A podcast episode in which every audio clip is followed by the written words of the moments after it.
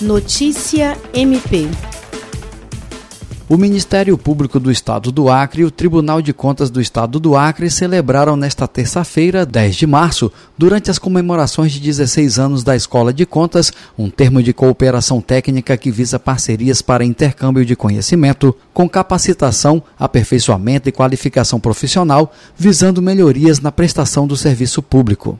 Estiveram presentes a Procuradora-Geral de Justiça Cátia Rejane de Araújo Rodrigues, a diretora do Centro de Estudos e Aperfeiçoamento Funcional Procuradora de Justiça Patrícia Rego e a Promotora de Justiça Patrícia Paula dos Santos. A Procuradora-Geral de Justiça destacou que a profissionalização da administração pública é pauta prioritária entre as instituições e precisa ser aperfeiçoada constantemente com a promoção de capacitações. Em nome do Ministério Público do Estado do Acre, Kátia Rejane parabenizou a Escola de Contas por seus 16 anos de atuação e agradeceu por mais essa parceria.